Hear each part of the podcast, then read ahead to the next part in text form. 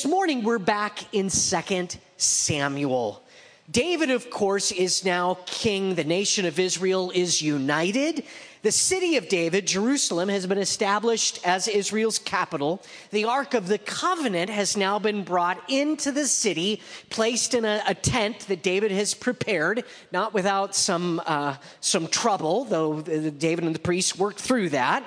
Today's message, though, opens up with uh, David and Israel experiencing a season of peace rest, you might say. And in that place of, of relative success, well, the king gets an idea, something that he wants to do for God. And as, as we get started, I just wonder, not going to ask for a show of hands, but have you ever had something that you really wanted to do for God? Something that you were just passionate about, it was on your heart.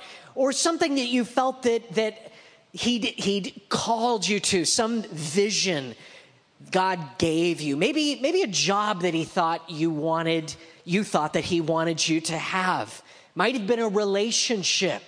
Maybe something that you wanted to buy. Maybe it was some purchase of some sort. Whatever it was, it didn't work out. The doors closed right in front of you. The thing that you so wanted never came together. Anybody ever experienced that before? It's happened in my life many times. God just had something different in mind than what I believed he was thinking and leading me toward. Accepting that can be a hard lesson to learn, can't it? Being okay with that. And often that's the case because we've gotten to a place where we're so sure that we heard from the Lord we knew God was in it, we knew He was telling us to do it. But the truth is that sometimes we don't know what God is telling us or even what we're supposed to do or sure that we're supposed to do. This is the lesson that David is learning this morning in chapter 7 of 2 Samuel and where we're going in our message today. We're looking at chapter 7, verses 1 through 29, and our message is titled Passion is Not Permission. What we wish is not always God's will for our lives, have you discovered? The thing that we have prayed for isn't necessarily what God has purposed for our lives. Being passionate about something doesn't mean that God is directing or giving you permission to do or to pursue that thing. Just because you're excited about it just because it's even a good thing, biblical in some cases and right, doesn't mean that God intends for you to do it, to live or experience it. Chapter 7 it teaches us a couple of very important things about this. First of all, we need to learn to hear God just as clearly when He says no as when He says yes. And secondly, we need to learn to accept that, as disappointing as it may be. We need to learn to trust Him, to walk in contentment, and to embrace what He does have for us. Because whenever God says no to one thing, whenever He takes something away, whenever He closes a door, as, as, as Sister Mary, or, or, whatever her name was from Sound of Music says, he always opens a window, right? You know, there may not be an option B necessarily, but sometimes it's that God is saying, well, appreciate what I am doing, appreciate what I've given you. Maria, that was her name. We'll move on from the Von Trapps here. All right, we're going to look at verses 1 through 3 leave Rodgers and Hammerstein for another morning. Let's pray. That would be a good moment to do that. And we'll start with our first point. Oh, God, we need your help. We pray that you would speak to us, Lord, from your word. Would you cause this book to live to us and us to it? Father, that, that you would cause our, the, the soil of our hearts, God, to be ready, open, God, that we would receive the seed and the working of your word by your Holy Spirit. Show us those, those wonderful things that you have for us today. In Jesus' name, amen. Well, our first few verses this morning we're looking at this idea of getting ahead of ourselves because sometimes we do that. Verse 1 Now it came to pass when the king was dwelling in his house, that is David, and the Lord had given him rest from all his enemies all around, that the king said to Nathan the prophet, See now, I dwell in a house of cedar, but the ark of God dwells inside tent curtains. Then Nathan said to the king, Go and do all that is in your heart, for the Lord is with you. King David, while in the midst of this season of, of peace, he's, he's established the city of David, Jerusalem, it'll be named. It's a good time. God's given him rest from all his enemies all around. He's probably strolling through the city and he sees the tabernacle, the tent in which the, the Ark of the Covenant now rests looks at that tent and, and maybe from the window of his own palace, he has an idea. The ark needs a permanent home. Maybe he feels a little bit ashamed. I mean, here he is. He's, he's got this great place, and he's, he's looking at this, this tent that's maybe flapping a little bit in the wind. David determines he's got the time, he's got the resources, now he's going to build something more permanent for the ark of God. He doesn't say that here explicitly. We don't, we don't read that language, but it's implied and based on the rest of the chapter. That is exactly what he has planned. That's what he told Nathan. I'm in a house of cedar. God needs one too. In fact, during his years of exile, wandering in the desert, he'd written a song of worship about his intent to do this very thing one day. Psalm 132, verse 4 I will not give sleep to my eyes or slumber to my eyelids until I find a place for the Lord, a dwelling place for the mighty one of Jacob. So David feels this is the best time. The ark's already there. Uh, now it's time to finish the job by replacing the tent with something more permanent a temple. But first, David goes to his, his trusted advisor and friend, the prophet Nathan. And that's a great idea, by the way.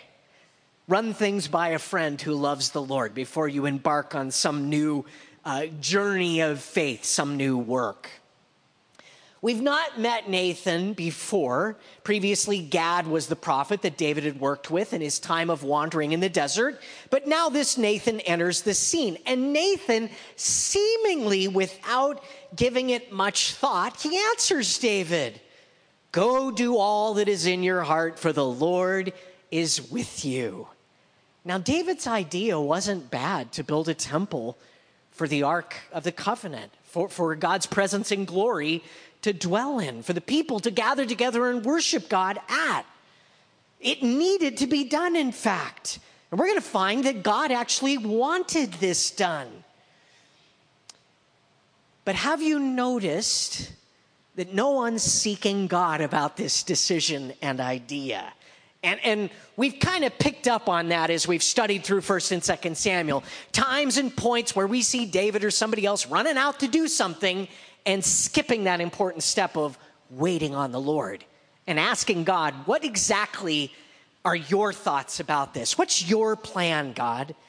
Instead, there's this assumption that God is going to be on board. Well, they should have waited on God, but that's okay because God is going to clarify things for them momentarily. He's faithful to do that when we get ahead of Him, isn't He? God has a way of making His way known to us when we get a little too excited, when we start down a road that He doesn't want us to. He'll make it clear, He'll close doors. But we have to learn, though, to stop and, and not bloody our knuckles, forcing ways open that He's telling us not to go through. I think it's especially tricky to be discerning when a friend loves the Lord, is passionate about him, and really wants to serve him, and comes to us the way David came to Nathan. You and I have to be careful ourselves about being too quick to encourage a brother or sister like Nathan was guilty of, on a path that may seem good and right, but on which God is not calling them. Have you ever found yourself in that place before where somebody came to you and said, Hey, I'm really excited about this. Hey, I think God's doing this. Hey, this is something I'm going to do. And they're real excited about it and they're real fired up about it and they love the Lord. And it's not a bad thing. And so without really thinking about it, you just kind of affirm them. Anybody ever do that? Raise your hand so I can ask you to leave. No, I'm just kidding. Don't do that. I've done it. Nobody wants to be that, that wet blanket for Jesus, but if I can just say, we need to be willing to. Nathan's going to have to be in a moment. We, as God's people, we need to learn to slow down, and sometimes we need to help others slow down. Pray, think, wait. Don't assume or presume and find yourself guilty of encouraging someone in something simply because it sounds good, but may actually be contrary to what God wants. Paul, in giving Timothy lots of advice about pastoring and leadership, he warns him in 1 Timothy chapter 5, verse 22. Some of you will remember this passage. Do not lay hands on anyone hastily nor share in other people's sins. Keep yourself pure. Paul says, Be careful, Timothy. Don't go just anointing anybody who walks up. Don't just pray without asking some questions and getting to know the person and their situation a little bit. It may be that God has something to say through you after you've listened for a moment or two. In some cases, there's, there's more to the circumstances than meets the eye. Uh, in supporting an idea, we may well, in our haste, be partnering in sin. Now, for David and Nathan, it, it, it, wasn't yet sin. Had David disobeyed God, it would have become that very quickly. But in other cases, there's, there's far more going on, often than we can see with the natural eye. Sometimes a decision is simply not what God wants. Sometimes the timing is wrong. The person may think they're ready when in actuality, they're not. And like the passage in Timothy, there are those times when the person is outside of the will of God and possibly even in sin. We need to be careful of this. Don't be afraid to be that, that voice of questioning, that, that speed bump for the Lord. Not talking about hyper negativity, just learning to use discernment. Better that than, than to fall into the error of Nathan that we've seen here, saying, go for it when God's actually saying no, because the cost at times can be great. So let's see exactly what happens next, what God has to say about this plan of David to build the temple for the ark. Verses 4 through, I think, 17 is where we're going we find confront, excuse me, uh, confrontation, correction, and encouragement. And right away, God confronts Nathan. Verse 4. But it happened that night that the word of the Lord came to Nathan, saying, Go and tell my servant David, Thus says the Lord, Would you build a house for me to dwell in? For I have not dwelt in a house since the time that I brought the children of Israel up from Egypt even to this day. But I have moved about in a tent and in a tabernacle. Wherever I have moved about with all the children of Israel, have I ever spoken a word to anyone from the tribes of Israel whom I commanded to shepherd my people Israel, saying, Why have you not built me a house of cedar? The record in Chronicles is more blunt. God woke Nathan and told him in 1 Chronicles 17 4, Go and tell my servant David, Thus says the Lord, you shall not build me a house to dwell in. Don't do it. And I'm sure the moment Nathan woke up receiving this vision from the Lord, his heart sank as he realized, Oh, bummer. That's exactly what I told David he could do and should do. And the Lord's telling me to tell him, No. Has that ever happened to you, by the way? What happened to Nathan? It has to me. Late at night, suddenly you, you start to think about something you did or said earlier in the day. Maybe you wake up in the middle of the night and, and process back through something. And as you reflect on it, the Holy Spirit convicts you, speaks to your heart that you handled that thing wrong. You were hasty, angry, said something you shouldn't have, or you got ahead of God in some way. And that's what happened to Nathan here. God confronts the prophet. He basically tells Nathan to go back to David, and this time, rather than simply affirm his, his desires and dreams, to challenge him, ask questions on God's behalf. That's a great example, by the way, in these kinds of situations. We tend not to ask questions. Would you build a house for me to dwell in? And do you know, I've actually preferred mobility, David. Have you noticed that? That's why I had the children of Israel build a, a tent and, and not a temple up until this point. Did I ever ask you, why have you not built me a house of cedar? It's easy to imagine God's voice being angry here with Nathan or directing him to be angry toward David. But I don't think he necessarily is. I think he wants David and Nathan to think this through, to learn. David's heart wasn't actually wrong, but his head was. He, he, he isn't being chastised for this idea, he's just being redirected. When we purpose to do something for the Lord, we should check first to make sure that He actually wants us to do it.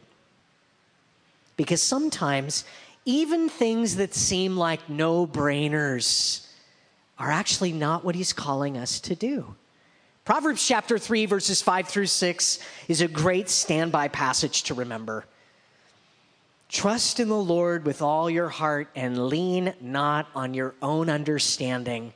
Right away, the Bible takes our, our number one resource away from us. No, it doesn't mean God doesn't want us to think or use our brains, but, but God's saying, please do not exclusively rely on those brains, which are limited and which tend to rely on your own experiences and your own sense that you know. Instead, in all your ways, acknowledge him, and he shall direct your paths. God's saying to us in, in, instead of thinking you can figure it out yourself, learn to instinctively pull back and ask God.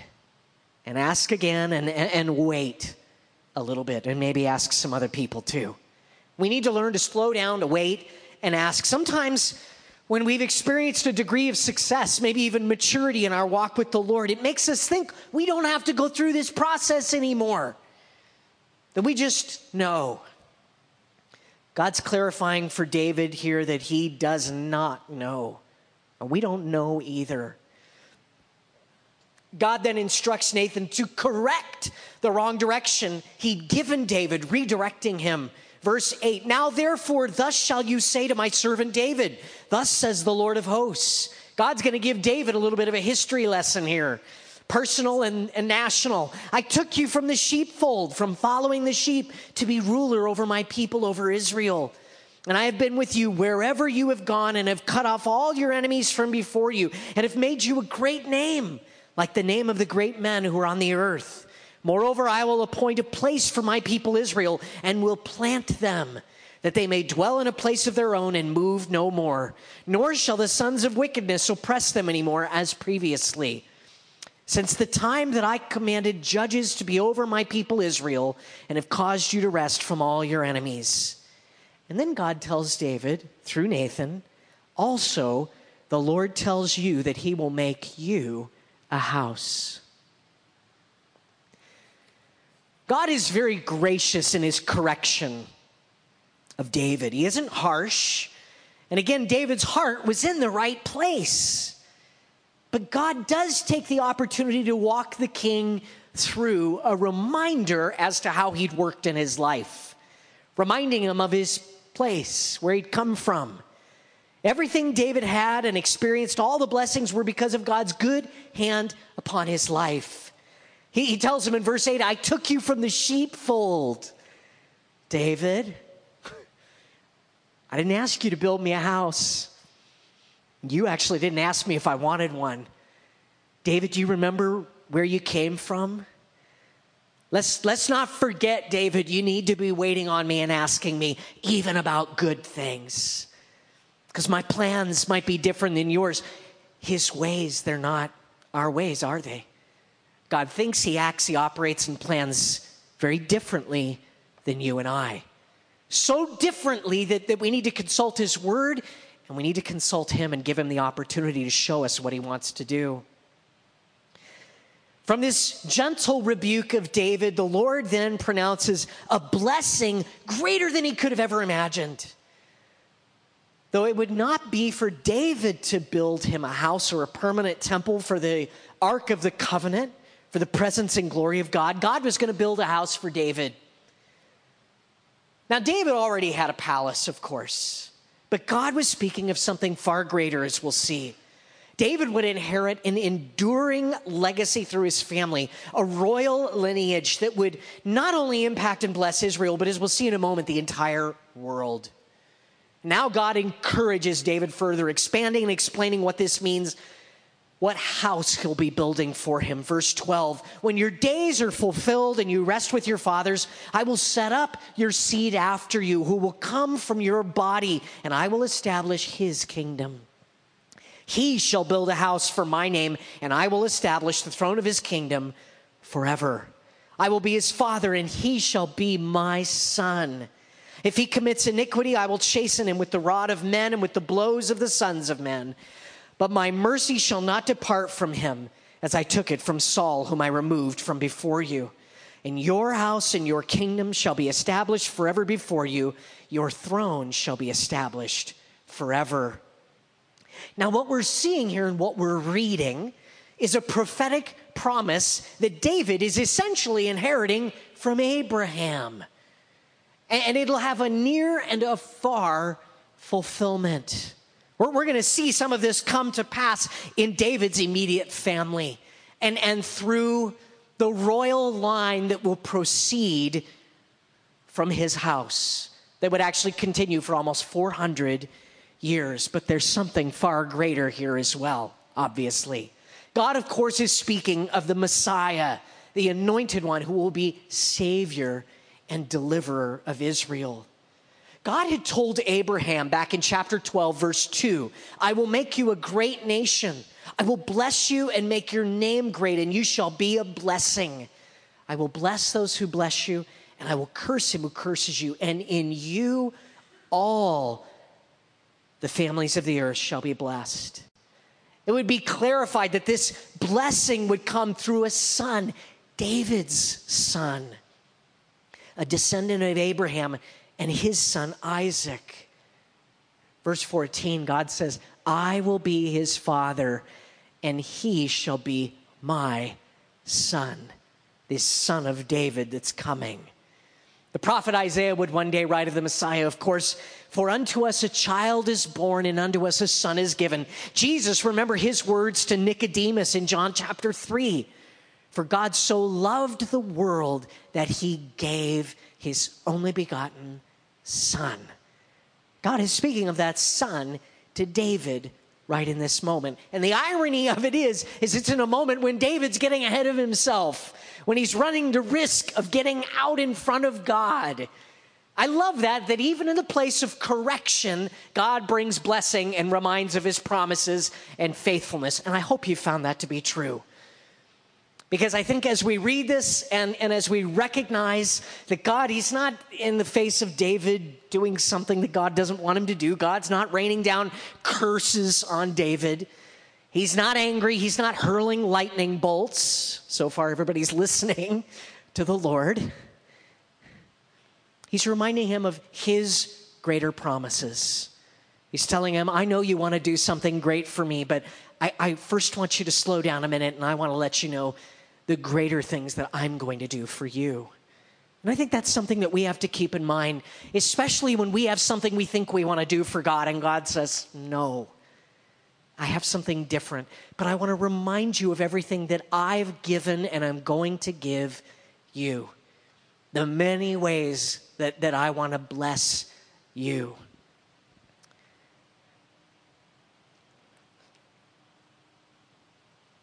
Now, while the messianic aspects of fulfillment were many years off still, the promise will also find fulfillment in the near term through David's son Solomon. If he commits iniquity, of course, that's not referring to the Messiah, it's referring to those kings that would come in David's line. I will chasten him with the rods of men and with the blows of the sons of men, but my mercy shall not depart from him as I took it from Saul, whom I removed from before you. The, the kingly line through Saul was broken through his disobedience, but God says, I'm going to be merciful to the kings that come from your loins, David.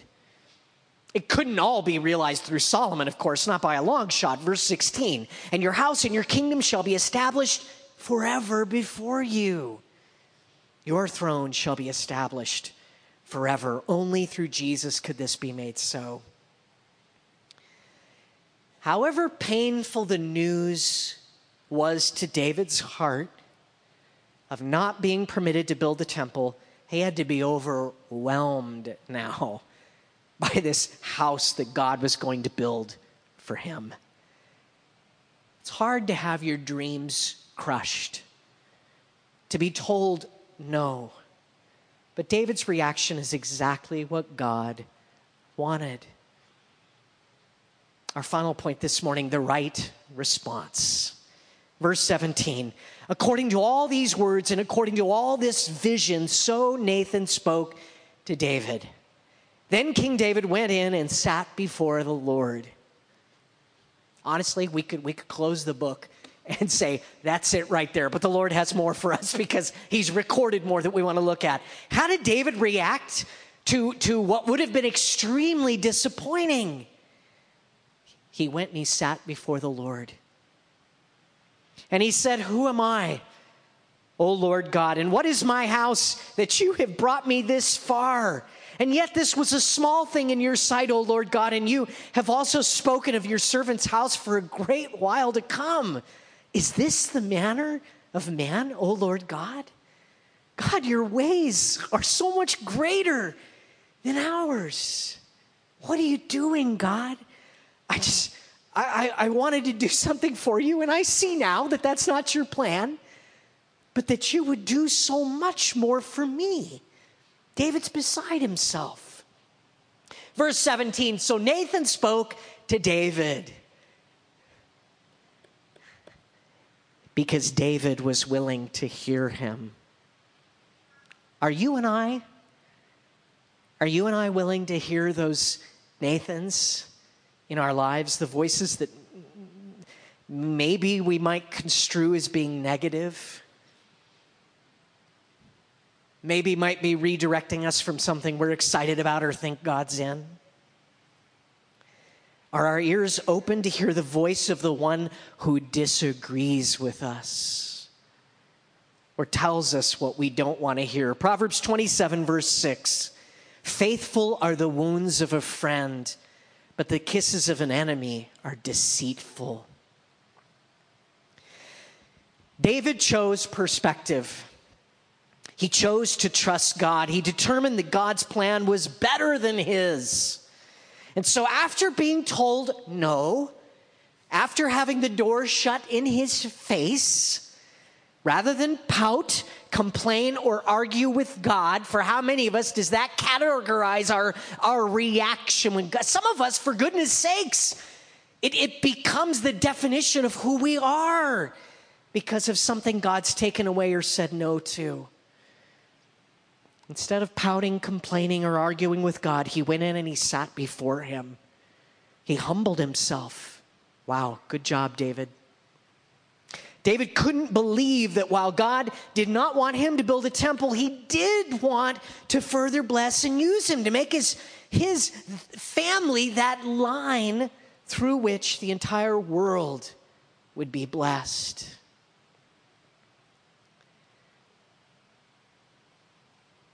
And by the way,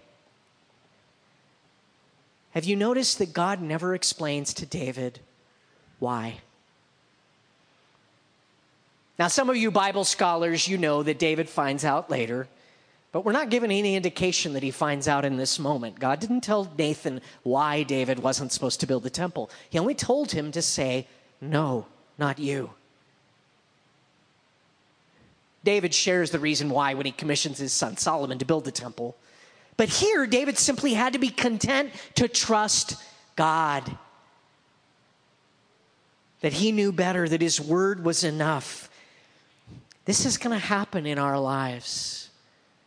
God's going to give you a no for which you may never receive the full explanation. Will you trust him? Now, you'll find a dozen people who think they all know why, won't you? Right? We all know who those people are. They, they're going to figure it out. They know. Well, let me tell you, this is, this is what God's doing. But more often than not, that is a waste of time. God is more concerned with us trusting and obeying than figuring it out. Some things we'll never know. Stop trying to figure it out. And God's people, the figure outers, Please stop trying to come up with reasons for other people. You're not God. You don't know. Please quit offering guesses that may serve to confuse things more than anything else. Now, David goes on just reflecting on God's goodness to him and to Israel. Verse 20 Now, what more can David say to you? For you, Lord God, know your servant. For your word's sake and according to your own heart, you have done all these great things to make your servant know them. David's praising God for, for choosing him and even giving him the capacity to understand God's goodness toward him. He goes further to praise God for his gracious choosing of Israel. Verse 22 Therefore, you are great, O Lord God, for there is none like you, nor is there any God besides you, according to all that we have heard with our ears. And who is like your people Israel?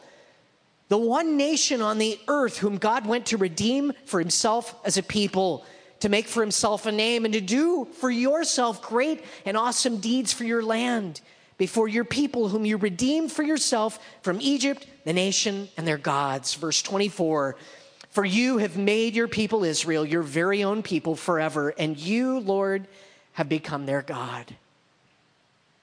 Just as David had been chosen from the fields watching sheep, he knew the nation itself wasn't anything special in and of themselves, apart from God's choosing. In fact, God had told them that in Deuteronomy chapter 7, verse 6. For you are a holy people to the Lord your God. The Lord your God has chosen you to be a special people for himself a people for himself, a special treasure above all the peoples on the face of the earth. Why? We might ask. The Lord did not set his love on you nor choose you because you were more in number than any other people, for you were the least of all peoples. But because the Lord loves you, and because he would keep the oath which he swore to your fathers. I love that. Why does God choose us? And we don't know. We do know it's because He loves us. We need to remember that in our lives, that God's chosen us apart from our doing, simply because of His mercy. Now, David ends this worshipful response to God by essentially agreeing and receiving God's word and promises. Verses 25 through 29. Now, O Lord God, the word which you have spoken concerning your servant and concerning his house, establish it forever and do as you have said. So let your name be magnified forever, saying, The Lord of hosts is the God over Israel. And let the house of your servant David be established before you. For you, O Lord of hosts, God of Israel, have revealed this to your servant, saying, I will build you a house. Therefore, your servant has found it in his heart to pray this prayer to you. And now, O Lord God, you are God, and your words are true, and you have promised this goodness to your servant. Now, therefore, let it please you to bless the house of your servant, that it may continue before you forever. For you, O Lord God, have spoken it, and with your blessing, let the house of your servant be blessed forever. Do you know that in this prayer that David offers in response to the Lord, he, he refers to himself as servant no less than 10 times. God began by reminding him that he brought him from the sheepfold. And David, as he's speaking to the Lord, tells him, I know and I remember. I'm just your servant, Lord. I'm just a shepherd. Rather than fixate on what is being taken away, David chooses to trust and worship God, thanking him for all that he has given. David's choosing faith in God's greater purposes that he will provide for, bless, and use David in those ways that he knows best. I know for each of us, this truth, this biblical reality, it, it, applies in different ways. It hits home in different respects for each of us. Something God's called you to give up, something God's told you to walk away from, something God simply hasn't provided yet, a door He hasn't opened, a door that He's closed. Something He's told you to open your hands and let go of. There really is a danger that our lives would become defined, as I said earlier, by our refusal to accept and trust God with that lack. With that different path, with that redirection. But the tragedy is that we miss out on what God has given us and what he does want to do. I really think it comes down to 1 Timothy chapter 6 verse 6. One of what I believe are the, the, the, the keys, the secret to the fulfilled Christian life. Paul writes to Timothy, now godliness with contentment is great gain. There is so much in this life that we are never going to understand but the degree that we can begin to learn, you don't have to understand it completely, you don't have to have perfect faith, but just in simple mustard seed faith, saying, God, I'm choosing to put that in your hands. I'm not going to carry that anymore. I want to trust you. Learning contentment, learning that God is good to me even even where he's not doing what I think he should be in me, through me, to me. There's great gain to be had there. Because in giving up what we don't understand, we gain everything God wants to give us. But He can't fill hands that are full of things that we're trying to hold on to that He's told us to let go of. We got to put it down first. David could have thrown a fit. He could have demanded an answer. He could have devolved into bitterness. He chose joy. He determined to turn his eyes to God and worship. He graciously and humbly accepted God's no, believing what God did have for him was far better. And of course, it was. And I think God was able to bless David and work through him because he accepted God's no's. When we can't, again, we hinder God's working in our lives, instead, focused on bitterness, jealousy, and frustration. I remember when I graduated from Bible college, I was bitter against the Lord because I had a specific way I wanted to serve Him.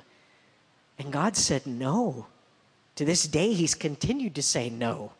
He had something different. I invested years of my life in a direction that God turned me away from.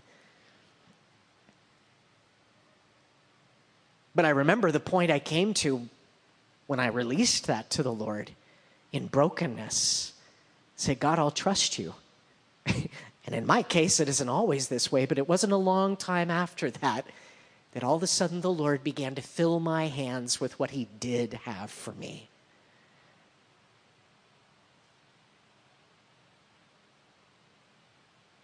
David chose to see where God was saying yes and focus his energies and his heart there.